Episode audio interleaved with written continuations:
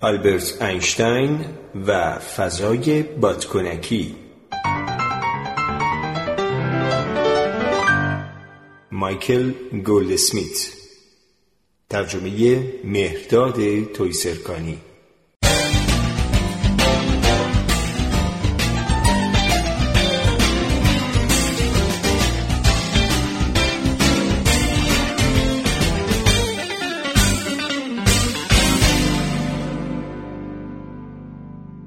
حزب نازی در انتخابات سال 1930 آلمان پیروز شد و برای پشتیبانی از نفرتش از یهودی ها مقداری قدرت سیاسی واقعی به دست آورد. آلبرت هم مثل بسیاری دیگر از مردم این قضیه را زیاد جدی نگرفت. با این حال همان سال دوباره به آمریکا رفت. در دومین سفر آمریکایی ها حتی گرمتر از دفعه پیش از او استقبال کردند. همه از او تقاضای عکس و امضا و مصاحبه داشتند آلبرت خیلی از این شرایط راضی بود و البته همه اینها موجب کار خیر هم شد. چون السا از هر عکاس یا خبرنگار مبلغ پول می گرفت که آنها را به عنوان کمک مالی برای فقرای آلمانی یا کسانی در سراسر دنیا میفرستاد که حاضر نبودند به عنوان سرباز وظیفه در ارتش کشورشان خدمت کنند. ضمنا آلبرت از محبوبیتش استفاده می کرد تا مردم به دیدگاه های ضد جنگ و صلح طلبانش گوش کنند. او گفت که اگر فقط دو درصد مردم زیر بار خدمت سربازی نروند ها دیگر نمی توانند هیچ جنگی را شروع کنند. این نکته حقیقت داشته باشد یا نه خیلی دلچسب بود و بسیاری از جوانان آمریکایی نشانهایی را بر سینه نصب کردند که رویش نوشته بود دو درصد آلبرت پس از بازگشت به آلمان دوباره مبارزه برای حفظ صلح را ادامه داد و مردم را تشویق کرد که برای سربازی به ارتش نروند. حالا آنجا اوضاع مدام خطرناکتر می‌شد چون قدرت و نفوذ نازی ها بیشتر و بیشتر می‌شد. تازه آنها فقط از یهودی ها متنفر نبودند بلکه از کولی ها، همجنسگراها و معلولان جسمی و ذهنی هم بدشان می آمد. السا به آلبرت توصیه کرد که بهتر از سرش در لاک خودش باشد. اما او جواب داد اگر چون این کاری بکنم که دیگه آلبرت اینشتین نیستم. در عوض تا می توانست سیاسی تر شد. طوری نکشید که باز هم به آمریکا بازگشت و این دفعه با مرد خیلی خرپول باحالی به اسم ابراهام فلکسنر آشنا شد. ابراهیم تصمیم داشت با پنج میلیون دلار از ثروتش یک پژوهشکده علمی تأسیس کند و اصرار کرد که آلبرت هم در آن نقش داشته باشد. این از نظر آلبرت پیشنهادی عالی بود و عجیب نیست که براحتی راضی شد که دیگر به آلمان باز نگردد به خصوص که شنید نازی ها خانهاش را در جستجوی سلاح تفتیش کردند. در نتیجه گذرنامه آلمانیش را پس داد از آکادمی علوم پروس استعفا کرد و سعی کرد مردم را از خطر نازیسم آگاه کند. خلاصه که آلبرت و نازی ها به یک اندازه از هم متنفر بودند.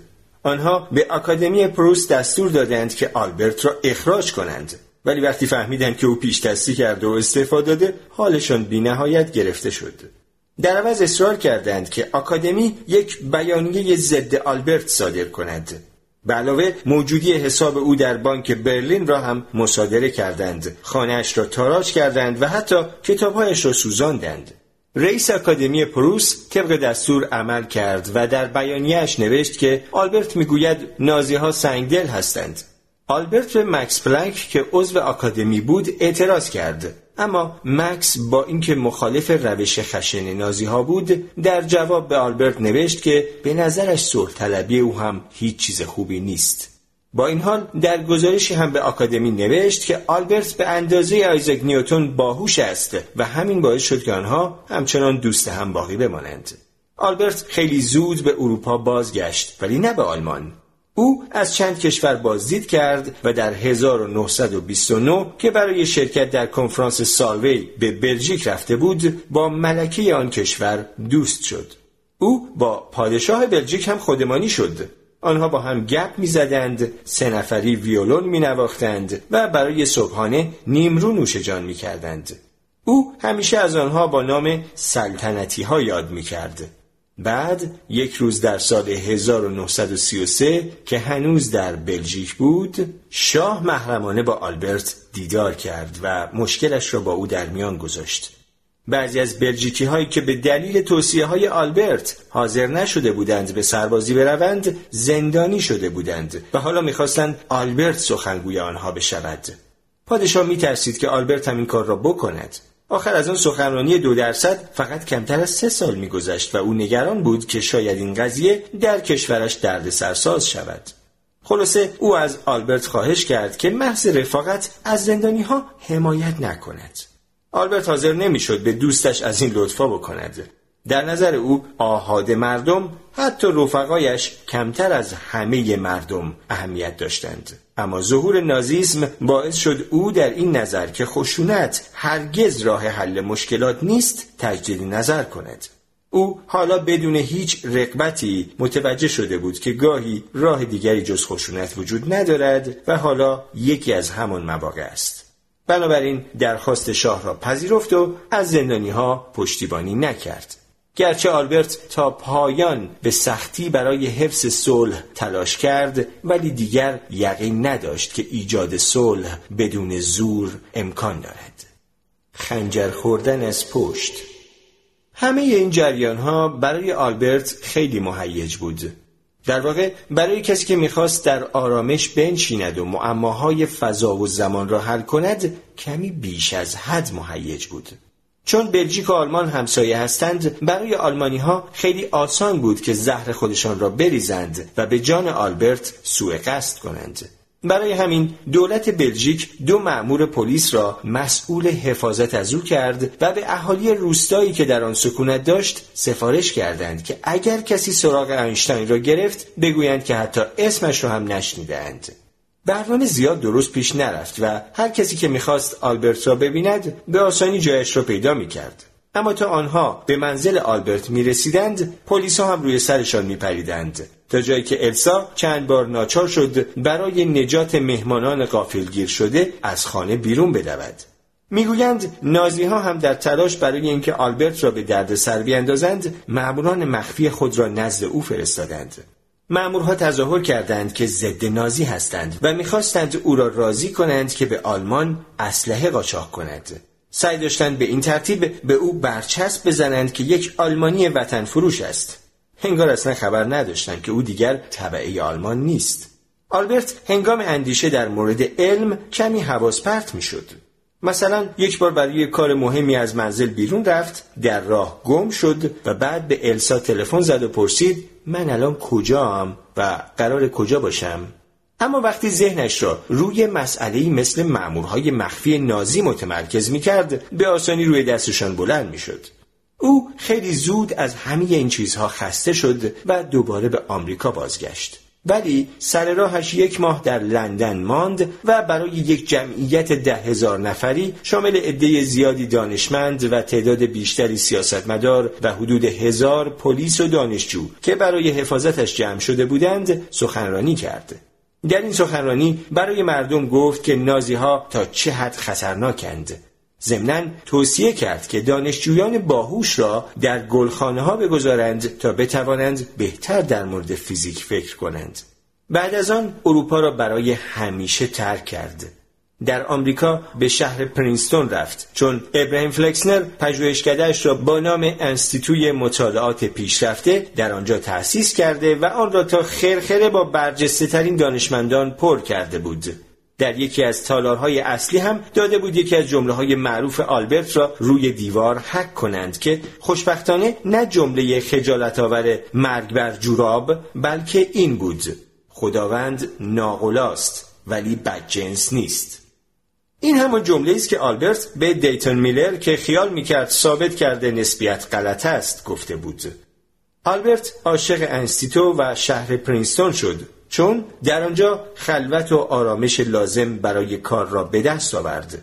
او خیلی زود یاد گرفت برای آنکه مردم دست از سرش بردارند کافی است که کمی با آنها تند و گستاخ رفتار کند.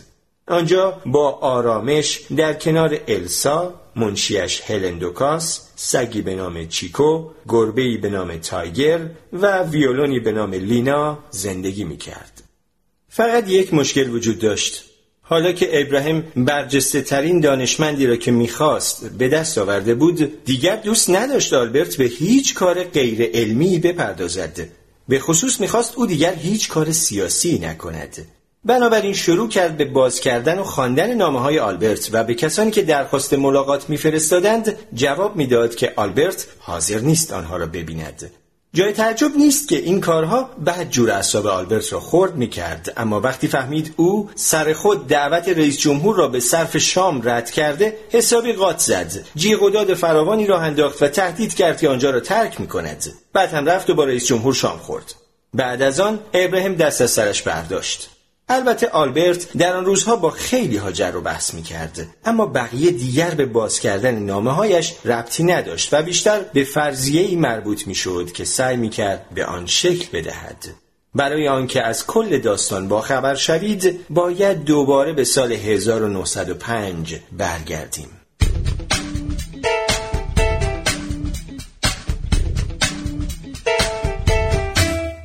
نور ذره‌ای در سال 1905 آلبرت می‌دانست که قرار است به فرضیه چشمگیر و انقلابی برسد. با اینکه این فرضیه آنقدر چشمگیر بود که برایش جایزه نوبل برد با این حال 20 سال طول کشید تا اکثر دانشمندها درستی آن را باور کنند. اما این فرضیه هیچ ربطی به نسبیت نداشت چون در مورد نور بود. مدتها پیش از ورود آلبرت به صحنه آیزاک نیوتون به این نتیجه رسیده بود که نور به شکل ذره های ریز حرکت می کند اما خیلی زود همه مطمئن شدند که یک مرتبه هم که شده و محض تنوع نظر آیزاک اشتباه است و حرکت نور موجی است. نظریه موجی بودن تقریبا همه مسائل مربوط به نور را جواب می‌داد اما یکی دو مشکل هم داشت. اول از همه این که اندیشیدن به نور به صورت موج ایراد اساسی داشت. امواج صدا میان هوا عبور می کنند حالا اگر هوا را از اطراف خودمان دور کنیم دیگر چیزی نمیشنویم. یکی به این دلیل که احتمالا در اثر خفگی مرده ایم و همینطور به این دلیل که هوایی نیست که صدا را به گوشمان برساند. این درست مثل بلایی است که با خالی کردن آب دریا بر سر امواج دریا میآید. چون صدا هم موج هواست. آخر موج چیزی جز تکان خوردن نیست و اول باید چیزی باشد که بتواند تکان بخورد. پس تلاش برای ایجاد صدا بدون هوا مثل آن است که بخواهیم به یک مار فرش بافی یاد بدهیم. اما اگر نور یک جور موج بود اصلا با موج زدن چه چیزی منتقل می شد؟ این چیز هوا نبود چون همان زمان همه می‌دانستند که اگر هوای یک بطری شیشه دربسته را با تلمبه خالی کنند باز نور از میانش میگذرد. از این گذشته بین زمین و ستارگان عالم هم هیچ هوایی نیست. با این حال ما در هر شب صاف و در آسمان پاک می توانیم آنها را به وضوح ببینیم. دانشمندها نتیجه گرفتند که بالاخره نور باید در میان چیزی حرکت کند. و اسم آن چیز ناشناخته را اتر گذاشتند و سعی کردند در موردش اطلاعات کسب کنند.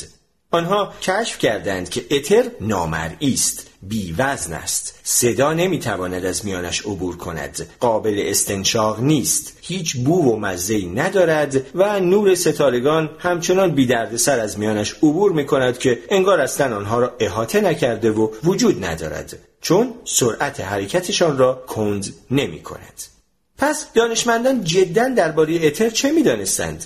بعد از حدود سه قرن به این نتیجه رسیدند. اتر به نور اجازه عبور می دهد راستش همین دیگه.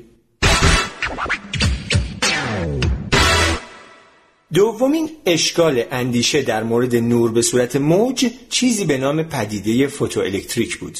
وقتی نور به موادی مثل سرب بتابد انرژیش الکترونهایشان را می‌کند و می‌برد. الکترون های اتم سرب خیلی لق و نچسب هستند و با یک اردنگی کوچک انرژی فرار می کنند. آنها این انرژی را می توانند از نور هم بگیرند. جالب اینجاست که این کار از پس هر جور نوری بر نمی آید. به عنوان مثال نور قرمز نمی تواند روی برخی از عنصرها مثل تیتانیوم یا اورانیوم اثر بگذارد ولی نور آبی می تواند. کشف این نکته برای دانشمندان خیلی عجیب بود. مثل این بود که کشف کنند اجسام آبی سنگینتر از قرمزها هستند. مگر نور آبی و قرمز چه فرقی با هم دارند؟ اینکه طول موج نور آبی کوتاهتر و پر انرژی تر است. اگر با دست به آرامی آب داخل وان حمام را متلاطم کنید موج بلند می سازید مثل نور قرمز. اما هرچه دستتان را سریعتر تکان دهید موجهای کوتاهتر می سازید مثل نور آبی. سریعتر کردن حرکت دست تلاش بیشتری می خواهد یعنی انرژی بیشتری لازم دارد. پس هرچه موج کوتاهتر انرژیش بیشتر. انگار این نکته یک جورایی معما را برایمان توضیح می دهد چون نور آبی انرژی بیشتری دارد الکترون ها را آسانتر از جا می کند. اما این راستی به عقل جور در می آید اگر وان لب به لب پر باشد و شما دستتان را سریع در آب حرکت بدهید تعداد زیادی موج آب کوچک می سازید که از وان بیرون می ریزند. اگر دستتان را آهسته تر حرکت بدهید باز هم آب از وان سرریز می کند اما طول می کشد تا کف حمام را حسابی خیز کند این امواج به دلیل انرژی کمتر دیرتر به ته حمام می رسند ولی می رسند پس به این ترتیب نور قرمز هم باید با صرف وقت بیشتر بتواند الکترون ها را از جا بکند اما چون این چیزی هرگز پیش نمی آید. حتی اگر تا ابد هم به یک تکه تیتانیوم نور قرمز بتابانید حتی یک الکترون هم گیرتان نمی آید. وقتی آلبرت آن مغز خفنش را برای پدیده فوتوالکتریک به کار انداخت به زودی متوجه شد که این پدیده شبیه به یک جور انقباز و انبساط میان اجسام متحرک است. اینجا بود که او کیهان را با دیدی ساده تر از آن نگریست که به عقل جور در می آمد و در نتیجه یک دفعه دید که دلیل پدیده فوتوالکتریک چقدر هم آشکار و بدیهی است. سیاه چرنگی است. برای پدیده فوتوالکتریک سوال فقط یک توضیح ناقص ارائه شده بود که کار کسی نبود جز مکس بلنک رفیق شفیق آلبرت. مکس با مسئله سختی به نام مسئله جسم سیاه درگیر بود. البته جسم سیاه یکی از زایه ترین اصطلاحات فیزیک است. خیال می‌کنید جسم سیاه چه رنگی است؟ سیاه؟ نه. جسم سیاه ممکن است قرمز زرد یا نارنجی باشد ولی اغلب سفید است. جسم سیاه یک چیز نورانی است که در آن واحد همه رنگ ها را میتاباند مقدار این رنگ ها به دمای آن جسم بستگی دارد. جسم سیاه اگر خنک باشد واقعا سیاه است. اگر داغ شود شروع به تابش می کند ولی نور قرمز را بیشتر از بقیه نورها می تاباند و به همین دلیل هم ما آن را قرمز می بینیم هرچه داغتر شود اول نارنجی و بعد زرد بیشتری می تاباند اما جسم سیاه خیلی خیلی داغ مقدار زیادی از همه رنگ ها را می تاباند و به همین دلیل هم سفید می شود کیهان پر از جسم سیاه است از جمله خورشید و همه ستارگان. ضمنا یک معادله تر و تمیز و به بخور هم داریم که با آن می‌توانیم بفهمیم یک جسم سیاه چه مقدار از هر رنگ را میتاباند. آخر این مقدارها فقط به دمای جسم سیاه بستگی دارند. مثلا با این معادله می توانید دمای هر ستاره ای را اندازه بگیرید. اما می‌شد یک نفر دلیل آن را توضیح بدهد؟ دانشمندان تا می توانستند سعی کردند. بعضی از معادلات آنها پیش بینی می کرد که اجسام سیاه در یک دمای مشخص شروع به تابش اشعه های مرگبار می کنند ولی خوشبختانه محاسباتشان درست از آب در نیامد. سرانجام فکری به ذهن مکس رسید. پرتوهای جسم سیاه طوری رفتار می کنند انگار با جنبش چیزهایی روی سطح آن تولید شده باشند. ظاهرا هم این چیزها فقط دقیقا با یک سرعت مشخص می جنبیدند خود مکس جدا وجود این جنبنده ها را که اسمشان را نوسانساز هارمونیک یا ارتعاش دهنده گذاشته بود باور نداشت. ولی متوجه شد که اگر تظاهر کند که آنها وجود دارند می تواند محاسبات لازم را انجام دهد و به معادلاتی که می‌خواست دست پیدا کند. فکر بکر و نبوغامیز ولی اعصاب خورد کنی بود. خود مکس هم از این فکر متنفر بود و سالها وقت صرف کرد تا نادرست بودنش را ثابت کند ولی هیچ کس هم قادر نبود بدون آن چیزهای جنبان تششع جسم سیاه را توضیح بدهد. مکس هیچ خبر نداشت که حوزه کاملا جدیدی در علم ایجاد کرده که قرار است بعدها مکانیک کوانتومی نامیده شود. همه فیزیکدانها از این فکر نفرت داشتند خب تقریبا همه. عاقبت آن چیزهای فسقلی جنبان آلبرت را فوتون نامیدند. خودش اسم آنها را کوانتوم نوری گذاشته بود. آنچه ما طول موج نور می‌دانیم میزان جنبش فوتونها و در نتیجه میزان انرژی آنهاست بنابراین نور قرمز از فوتونهای کم انرژی و کم جنبش ساخته شده و نور آبی از فوتونهای پر انرژی و پر جنبش فوتونها به قدری کوچکند که برای مشاهده ریزترین ستاره باید در هر ثانیه صدها فوتون به چشم شما برسد. نظریه آلبرت بسیار به درد بخور بود. پدیده فوتوالکتریک چگونه عمل می کند؟ به چه دلیل نور آبی قادر است از بعضی مواد الکترون جدا کند ولی این کار از نور قرمز ساخته نیست؟ چون نور قرمز از ذرات جنبنده کم انرژی تشکیل شده اگر یکی از این ذره ها به تکه فلز برخورد کند انرژیش را به الکترون منتقل می کند ولی این برای پرتاب الکترون کافی نیست و دوباره از آن دفع می شود اما ذرات نور آبی انرژی بیشتری دارند و زورشان به جدا کردن الکترون رسند.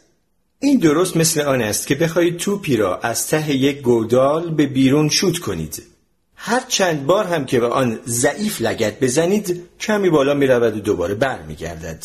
اما یک شوت محکم کافی خواهد بود که توپ را از گودال بیرون بیاندازد. این جور نگاه کردن به نور منجر به اختراع تلویزیون شد. از توفنگ های ریز به سمت ماده خاصی که روی صفحه تلویزیون را پوشانده الکترون شلیک می شود که فوتون ها را با تیپا به بیرون پرتاب می کند. بعد همه این فوتون ها روی هم تبدیل می شوند به همان برنامه های بی سر و که ما دوست داریم. این نظر پر جنب و جوش آلبرت به معنای آن بود که دیگر نیازی به وجود اتر هم نیست. آخر اگر نور فقط موج ساده نباشد دیگر لازم نیست حتما میان چیزی حرکت کند. پس خیال همه راحت شد. آیزک نیوتون معتقد بود که نور ذره است و وجود اتر را هم باور نداشت. پس اگر زنده بود نظر آلبرت را تایید می کرد. البته تا حدودی. آخر آلبرت کشف کرد که ذرات نور از بعضی جهات موجی رفتار می کنند. این هم نمونه همان نکته است که او در مورد فضا و زمان نشانمان داد. اینکه باورهایی که در دنیای آشنای اطراف ما به عقلمان جور در میآیند در مورد اجسام خیلی خیلی کوچک مثل الکترون ها یا اجسام خیلی خیلی بزرگ مثل سیاهچاله ها یا اجسام خیلی خیلی سریع مثل مون ها نتیجه درست نمی‌دهند. دانشمندی به نام لوی دوبروی هم به فرضیه آلبرت در مورد رفتار موجی ذرات نور مهر تایید زد و با استفاده از فرضیه او گفت که ظاهرا الکترون ها و بقیه ذرات هم می توانند رفتار موجی داشته باشند. آلبرت فکر جدیدش یعنی نظریه کوانتوم را برای شرح و تفسیر همه چیز به کار برد. مثلا دلیل رفتار عجیب الماس در دمای پایین در همین حال دانشمندی به نام نیلز بور هم با استفاده از فرضیه آلبرت شرح داد که در لایه های خارجی اتم چه میگذرد و اینکه این لایه را الکترون ها تشکیل می دهند که با سرعت زیاد دور هسته میچرخند. نور لامپ سودیوم چراغ خیابان ها ظاهرا نارنجی است اگر چشم ما قادر به تشخیص اختلاف رنگهای خیلی جزئی بود آن وقت می دیدیم که این نارنجی خیلی با مثلا نارنجی پرتغال تفاوت دارد. رنگ پوست پرتغال مخلوطی از انواع قلزت ها و رنگ های نارنجی از زرد تا قرمز را در خود جای داده. اما نور گاز داغ سودیوم فقط حاوی دو رنگ مایه بسیار نزدیک به هم است. بقیه گازها هم به همچنین. یعنی وقتی داغ می شوند فقط با نوری با رنگ خاص و رنگ مایه خاص میتابند. نیلز دلیل این رفتار را توضیح داد. وقتی چیزی را گرم می کنیم یعنی به آن انرژی بخشیده ایم.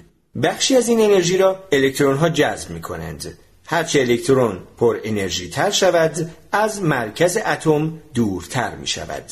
اما نیلز متوجه شد که آنها نمی توانند هر جایی بروند و فقط قادرند تا حد خاصی از هسته اتم دور شوند. بعد از مدتی الکترون ها دوباره به سمت هسته برمیگردند و در این حال انرژی گرفته شده را به صورت نور پس می دهند و هر الکترون یک فوتون آزاد می کند. چون همه اتم های سودیوم مثل هم هستند الکترون هایشان هم مثل هم رفتار می کنند و به یک اندازه نیز انرژی از دست می دهند. رنگ هر فوتون به میزان انرژی آن بستگی دارد. به همین دلیل رنگ نارنجی گاز داغ سودیوم همیشه ثابت است. آلبرت در ارتباط با این نکته حیرت آوری را نیز کشف کرد. اگر تعداد زیادی اتم یکسان داشته باشیم و هر کدام از آنها هم یک الکترون پر انرژی داشته باشند با سقوط یک الکترون و آزاد شدن فوتون الکترون های بقیه اتم ها نیز همزمان با آن سقوط می کنند و فوتون هایشان را به صورت یک ضربان قوی نور با نور مشخص آزاد می کنند نور لیزر هم همینطور عمل می کند به این ترتیب شاید بتوان گفت که آلبرت مخترع لیزر هم هست اگرچه اولین دستگاه مولد لیزر در سال 1960 ساخته شد آلبرت این فرضیه را دوست داشت ولی از یک گوشهش دلخور بود اگر به یک اتم انرژی بدهید نمی توانید به دقت تخمین بزنید که کی فوتون صادر می کند. خود او در این مورد گفت ظاهرا هیچ علتی برایش وجود ندارد. این نگرانی کوچک بعدها برایش به معمای بزرگی تبدیل شد. او بعد از این برای مدتی مکانیک کوانتومی را به حال خود رها کرد. اما وقتی دوباره به این مبحث بازگشت، از چیزی که دید اصلا خوشش نیامد.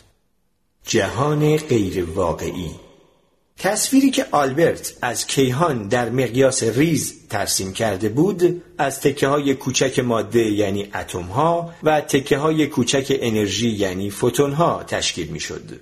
این با نظر آیزاک نیوتون تفاوت زیادی نداشت. فقط آلبرت به زبان ریاضی و به وضوح شهر داد که فوتون و اتم چطور عمل می کنند. مکانیک کوانتوم هم فقط از این جنبه برایش مهم بود که ثابت می کرد نور هم مثل ماده ذره است از نظر او جز اینکه ذرات نور گاهی موجی رفتار می کردند دیگر هیچ نکته اسرارآمیزی نداشتند. ولی عدهای دانشمند جوان با استفاده از کشفهای آلبرت، مکس پلانک و دیگران فرضیه ای را ارائه کردند که همه چیز را فوقالعاده خوب شرح می‌داد اما چیزی می گفت که با گفته های آلبرت مقایرت داشت. چیزی که فرضیه جدید کوانتوم می گفت این بود همه چیز مبهم است. معنی این جمله آن است که شما نمی توانید به چیزی اشاره کنید و با قطعیت بگویید آن چیز در یک لحظه خاص کجاست چقدر انرژی دارد و با چه سرعتی حرکت می کند میزان این عدم قطعیت برای اجسام بزرگ به قدری ناچیز است که اصلا به حساب نمی آید ولی برای چیزهای ریزی مثل الکترون یا فوتون چرا؟ به عنوان مثال فرض کنیم می‌خواهید مسیر حرکت یک الکترون را رسم کنید تا بفهمید که در هر نانوسانیه کجای مسیر است. شما از عهده این کار بر. هرگز نمی توانید مسیر دقیق الکترون را ببینید چون ابزارهای اندازهگیری علمی شما روی مسیر آن تأثیر می‌گذارد و سرعت و جایش را تغییر می دهد. این نکته زیاد جای تعجب ندارد اما دانشمندان فیزیک جدید کوانتوم فقط نمی گفتند که اندازهگیری سرعت و موقعیت چیزی غیر ممکن است. آنها می گفتند اصلا اون چیز سرعت و موقعیت دقیق نداره. بعد قضیه بعضی فرایندهای اتمی مثل کاهش رادیواکتیو به میان می آید. در مواد رادیواکتیو بعضی اتم ها ناپایدار هستند و گاهی که فشاری بیش از حد تحمل به آنها وارد می شود یک دفعه بوم! ولی هیچ کس نمی تواند دقیقا پیش بینی کند که این اتفاق برای کدام اتم رخ می دهد. آلبرت مطمئن بود حتما دلیل دارد که این اتم ها در یک لحظه خاص متلاشی می شوند اما فیزیک جدید کوانتوم می گفت هیچ دلیلی نداره. ضمناً فیزیک جدید کوانتوم چیزی عجیب تر از این هم گفته است. بعضی چیزا واقعا واقعی نیستن تا وقتی که کسی اونها رو اندازه بگیره. فرض کنید سکه ای را روی میز میچرخانید و از خودتان می‌پرسید شیر یا خط. تا وقتی سکه در حال چرخش است این سوال هم بیمعنی است چون هیچ کدام نیست. برای کسب هر نوع جواب باید سکه را اندازه گیری کرد. اما برای این کار ناچارید سکه را با ضربه دست روی میز بخوابانید. اما با این کار نه تنها کل وضعیت را تغییر داده اید یعنی یک سکه خوشحال و رقصان را به سکه غمگین و توسری خورده تبدیل کرده اید بلکه سکه را مجبور کرده اید که یا شیر یا خط بیاید. تا وقتی سکه میچرخد نمی‌توانید نتیجه را پیش بینی کنید و اگر هم این آزمایش را دوباره تکرار کنید احتمال دارد که نتیجه دیگری به دست آورید. این درست مثل اندازهگیری همان چیزی است که دانشمندان چرخش یک ذره مینامند. تا وقتی که ذره ای را اندازه نگرفته اید معلوم نیست به کدام سمت میچرخد.